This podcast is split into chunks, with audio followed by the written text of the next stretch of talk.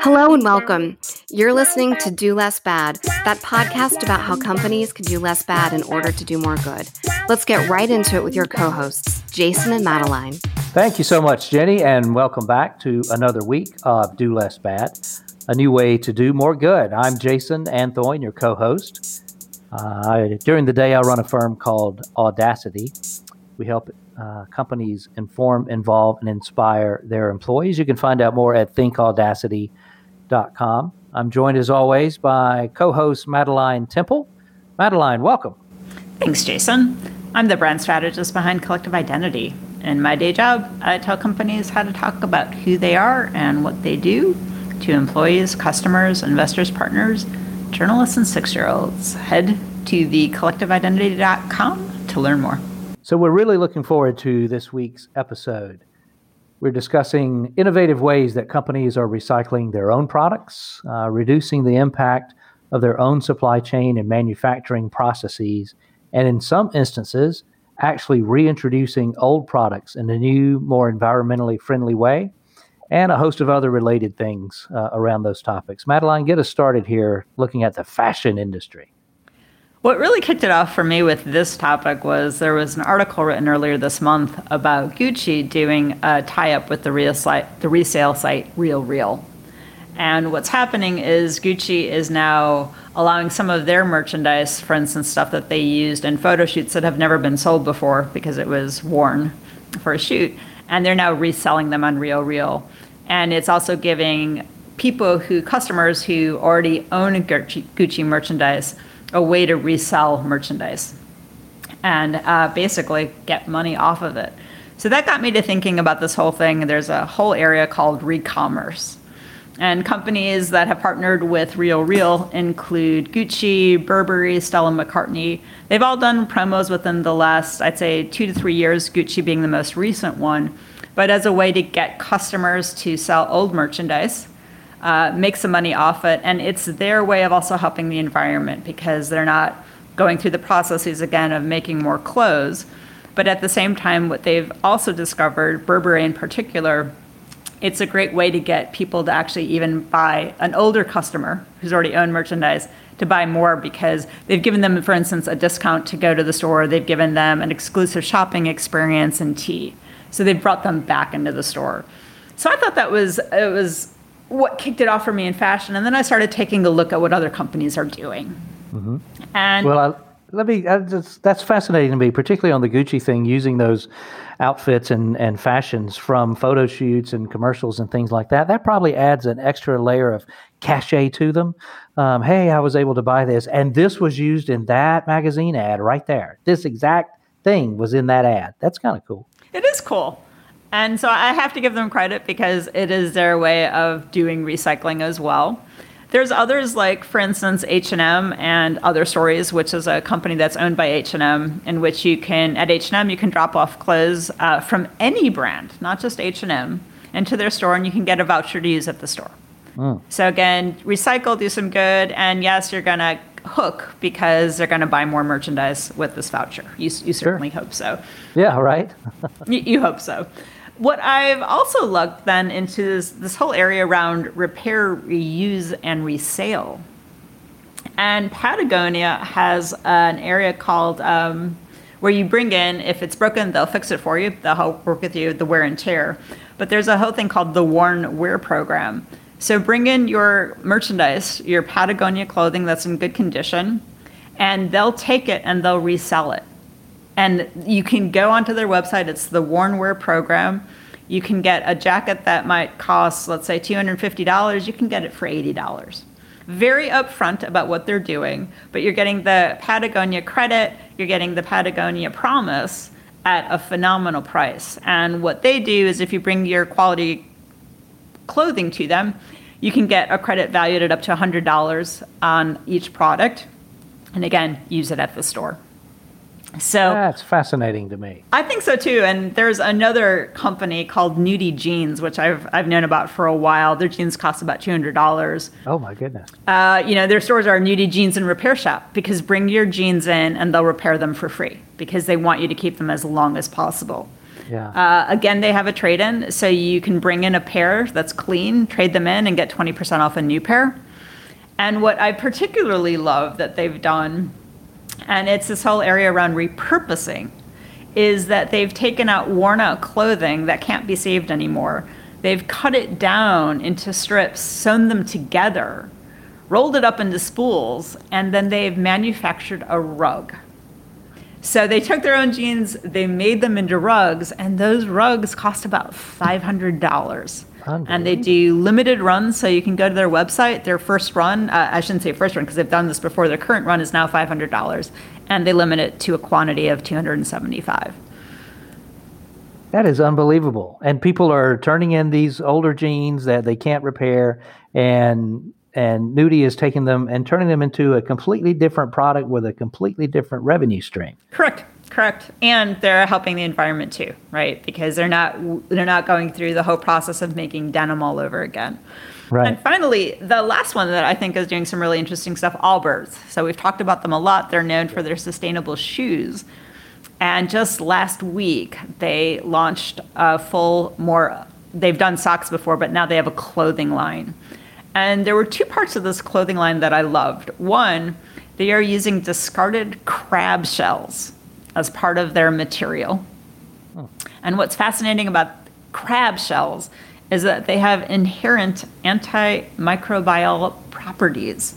And what this means is you can wear the shirt longer without having to wash it because it wow. doesn't come as dirty because of these yeah. properties.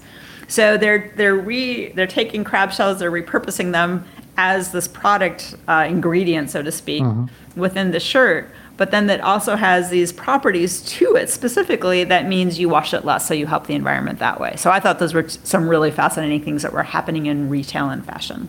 Yeah, I like that idea. There's a, a couple of um, clothing uh, online stores that I buy things from, and they use a lot of um, silver in some of their yes. articles to help with the antimicrobial thing. That's such a hard I word to say. say I need to have it in really big letters up here and phonetically spelled out.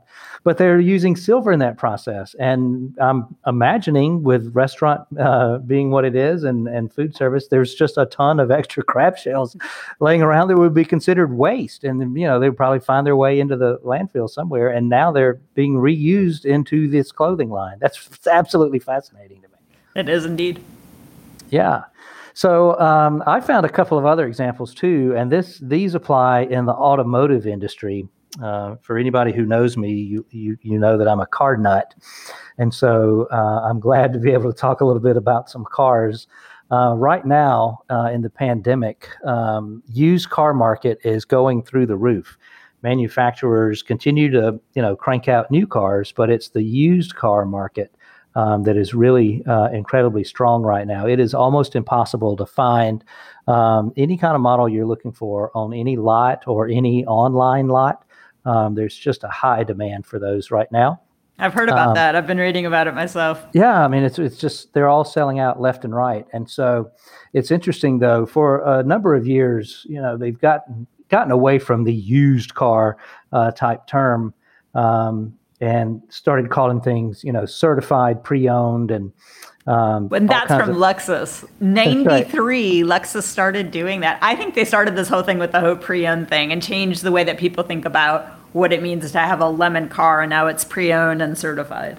That's right. And the, the beauty of that with Lexus and Mercedes Benz and other uh, manufacturers like that is that, you know, if you go to them for, you know, a pre-owned vehicle, then they have gone through and done the inspection the same type of inspection they would do for a brand new vehicle and have brought you know all the systems and components and everything up to uh, current spec and quality and reliability. So um, it's fascinating to me because at first that was sort of a sideline business and now particularly now um, that whole used car uh, pre-owned uh, segment has become incredibly strong. Um, and then you can look at other retailers like CarMax uh, who that's all they do and I've done several transactions with CarMax before. It can't be simpler. Drive in, they give you a price. You say yes or no. If you say yes, 10 minutes later, you're gone. They've got your car and you're out of there. If you want to buy a new one from them, great. If you don't, great. But that whole transaction takes about 15 minutes. Wow. Uh, it's absolutely fascinating. and then of course moving into you know hybrids and electric cars. You know all the major manufacturers are are in that space as well. Hyundai and Kia and BMW and Porsche, all of them have uh, various models uh, that are uh, either hybrid uh, or just full on electric. Same thing with trucks. You know, Tesla uh, famously introduced their Cybertruck uh, three or four months ago with a big media splash. But then just last week, General Motors reintroduced the Hummer. If you recall the Hummer from several years ago, big giant SUV with military uh, credentials and gigantic engines with gas guzzling um, uh, performance. Uh, now it's electric. Um, and it's it is incredibly it's as back. an electric It's- car. as an electric truck as of um, last week. Wow. Uh, they introduced that. Um, and then there's several others in that truck category. Bollinger uh, makes the S2 and Rivian makes the R1T. The other thing that's fascinating too is that if, you're a car guy and gal like me, you really like the classic cars. And so even those classic cars now are being remade as electric models. So Rolls Royce uh, was famous for big, giant uh, sedans in 50s and 60s. Now you can have your own Rolls Royce taken back to the factory and totally retrofitted to be 100% electric. Same look on the outside, same appointments and high end luxury on the inside, except now it's an electric vehicle. I did and not it- know that. It was made in the 50s or 60s, but you open the hood and it's totally, you know, 2020 in there. In fact, uh, when uh, Prince Harry and Meghan got married, after their uh, wedding, they drove off uh, in a Jaguar E Type, and everybody thought, "Oh, that's beautiful! It's a classic design from the '60s." That was the E Type Zero, which is the exact same car from the '60s, but is now 100% electric.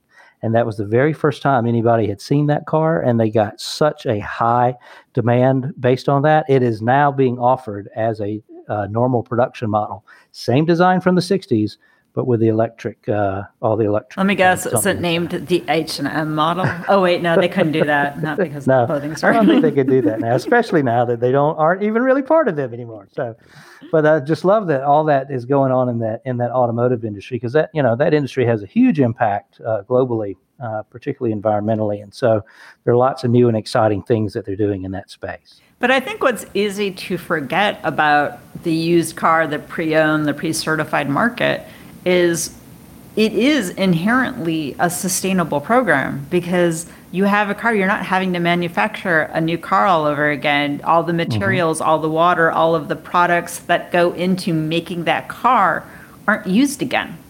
Right. And I think yeah. that that side of it, it gets lost. Even they go, yeah, yeah, yeah, but it's going. No, think about it. You didn't make a new car because of this. As profitable as Mercedes Benz is with their new models, you know, they've got 20 something models and five variants of each. Um, the most profitable part of the Mercedes Benz business is the Classic Center. They've got one in California and one uh, in Germany. There may be a couple of more. Um, but essentially, that whole Classic Center business was set up for old Mercedes guys like me who want to take their older vehicle and completely retrofit them um, so that they look exactly like they looked from the day that they uh, came off the assembly line. And for some people, that's a 20 year old car. For some people, that's a 50 year old car. Uh, and that's no different than what you described uh, with Nudie and Patagonia and some of these other folks um, who are basically reimagining those products into a new market that right now is craving things that feel, quote, vintage, um, just because of all the things that are going on and just the nostalgia that people have. And so I, I think it's I think it's a fantastic complementary business. I agree. With that, we're going to take a little bit of a turn and look at some of the companies that have made Barron's 100 Most Sustainable Companies list. Mm-hmm. What Barron's does is they start with the 1,000 largest publicly traded companies by market value, and then they rank them by how they perform for five key areas shareholders, employees, customers, community, and the planet. So we're going to take a quick spin at some of the companies that have made the list, just so that we can branch out a little beyond fashion and cars. One of the companies that made the list is Clorox. And in 2008, they started to make strides to become green. By 2020, they are number 24 on Barron's 100 Most Sustainable Companies list and number one for consumer staples within their own area. Unbelievable. It is. They have an area called good growth or a philosophy, and it's growth that's profitable, sustainable, and responsible. So, some of the things they've done, they've lowered their operational footprints since the 2011 baseline year. That includes a 32% reduction in greenhouse gas emissions, a 17% reduction in energy use, 22% reduction in water consumption, 33% reduction in solid waste landfill. So these are some of the things they're doing just to become within the area of manufacturing, of supply mm-hmm. chain, all these different things, as we mentioned earlier. This is some of the ways that companies can, behind the scenes, make their products better, uh, kinder to the environment, kinder sure. to the world. That's a great. That, that's a lot of great progress in the short amount of time. To, to uh, you know, imagine the supply chain for a large manufacturer like Clorox, and to be able to have those kinds of impacts on those very key numbers. That that's that's really impressive work. Another company. Now, this company isn't specifically on Barron's list, but an interesting one to look at is Pepsi. So they're helping to build a more sustainable food system. And they're saying, obviously, the food system is in urgent need of transformation. That's why companies like Beyond Meat, Impossible Meat have come to, to meat that is made from plants versus mm-hmm. meat or animals. Mm-hmm. But the global impacts of climate change, soil erosion, water scarcity, and population growth, those all bring their own challenges when you're looking at the food system. So, for instance, Pepsi says that 70% of water use is in agriculture. 14% of plastic packaging is recycled, only that. A third of greenhouse gas emissions originate from the food system. Mm-hmm. So they have this whole area around reducing the amount of plastic, recycling more plastic, reinventing the plastic. And one thing they did is they partnered with TerraCycle and with their Walker's division of potato chips, which in the UK is known as crisps. They, in 2018, started a program, a recycling program, to encourage consumers to drop off their empty potato chip packets. And again, it didn't have to be just walkers. To any variety of public location across the country, alternatively, you could mail them in. And what TerraCycle did was then they transformed them into pellets, which were then to make used to make items like fence posts, benches, and more. Mm-hmm. So again, taking a plastic product, recycling it into a different kind of, of product and repurposing it. We're going to talk about TerraCycle itself in a little bit, but one other company that did make the Barron's list that I quickly want to give a shout out to is WW Grainger.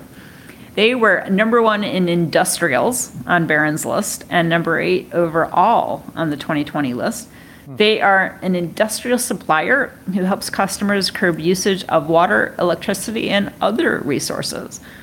So some of the things they do, they're green products that are for sale, which they qualify for themselves as what's green. They account for now 5% of all firm sales. They themselves have moved to reduce emissions, partly by grouping orders to be sent by clients, for instance. And their own supply chain efforts uh, have been basically the equivalent reduction of 85 million metric tons of carbon dioxide emissions since 2017. So again, they are another one on the Barron's list, but as we were talking about with Pepsi, as we're talking about with supply chains, as we're talking about changing the way that products are made, a lot of different companies are doing a lot of different things. And an interesting company to take a look at to do that is TerraCycle. Well, I love this example of TerraCycle. Um, the company uh, I used to work for, Newell Brands, they own the Rubbermaid brand, um, those uh, plastic containers um, that we use uh, uh, in kitchens. And so, um, one of the things uh, that Newell is focused on uh, and has been for a while is, you know, most of the products that they make uh, are of plastic. And then, if you look at where most of the waste, particularly in the ocean, comes from, it is plastic based. Um, and I know when I was there, there was a lot of discussion uh, and interest in figuring out how we could, as a company, reduce uh, the plastic waste uh, in the planet. And they too have also partnered with TerraCycle um, so that uh, you can uh, recycle your Rubbermaid containers.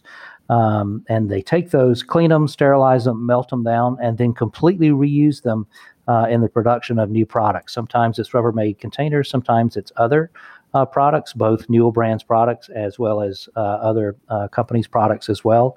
And that's just a fantastic way, I think, to recognize that you are putting products into uh, the world that have an impact. And then as a result, you also have a responsibility to alleviate that impact. And so I think they've done a fantastic job of coming up with a great way uh, to do sort of a whole 360 approach to making this stuff and then recycling it and reusing it and then making it again and over and over and over so that it's really reducing uh, the waste in the supply chain. Reminds me a little bit of a company that I worked with. So, disclaimer I did work with this company probably about five years ago. It's in the UK, it's called Econic Technologies. And they have over 30 patents to their name, I believe. And what they're working on is a process to actually use waste CO2 to make other products. And what their catalysts do is it bonds to CO2 so you can turn the waste into from what was made, let's say manufacturing gym shoes, into actually creating a mattress or any other kind of products using the plastics from it. So instead of just figuring out a way to take CO2 and not dump it back into the environment, mm-hmm. uh, here's a way that we can recycle it. And that's certainly what they're trying to get their breakthrough product out on the market with. I love that. You know, it's just taking a lot of times people think, oh, we're just going to have to completely reimagine our business model to be able to, you know, cope in, in today's society, but not necessarily. It's just reimagining the processes and things that are already in place, looking at those a little bit differently, um, and just approaching those um, with a different frame of, of mind about how they could uh, certainly be more efficient and certainly be more uh, environmentally friendly. I love it. Absolutely. So, again, whether you're in fashion, whether you're in cars, automotive, whether you're in Clorox and paper goods, whether whatever it is that you may manufacture, medical devices, shoes, whatever it is, there are ways that you can environmentally do more good, or as we would say, do less bad without having to recreate everything. That's right. I love it. Well, those are all great examples. Let's see if we can boil it down to the top three takeaways from this week's episode. Madeline, what do you have for I'm going to go with recycle, resell. So whether it's clothing, whether it's cars, take what you have, put them back into the economy, and recycle and resell them. Great. And for me, the second one is reduce. Um, consumers have shown that they don't want or need to buy new all the time. So, those of us who make those things don't have to make new all the time. There's certainly ways to rethink that part of it, particularly around clothing, um, but also uh, reduce uh, energy usage from having to make new things all the time. So, we talked about the automotive industry and how um, the pre owned uh, market uh, has really taken off.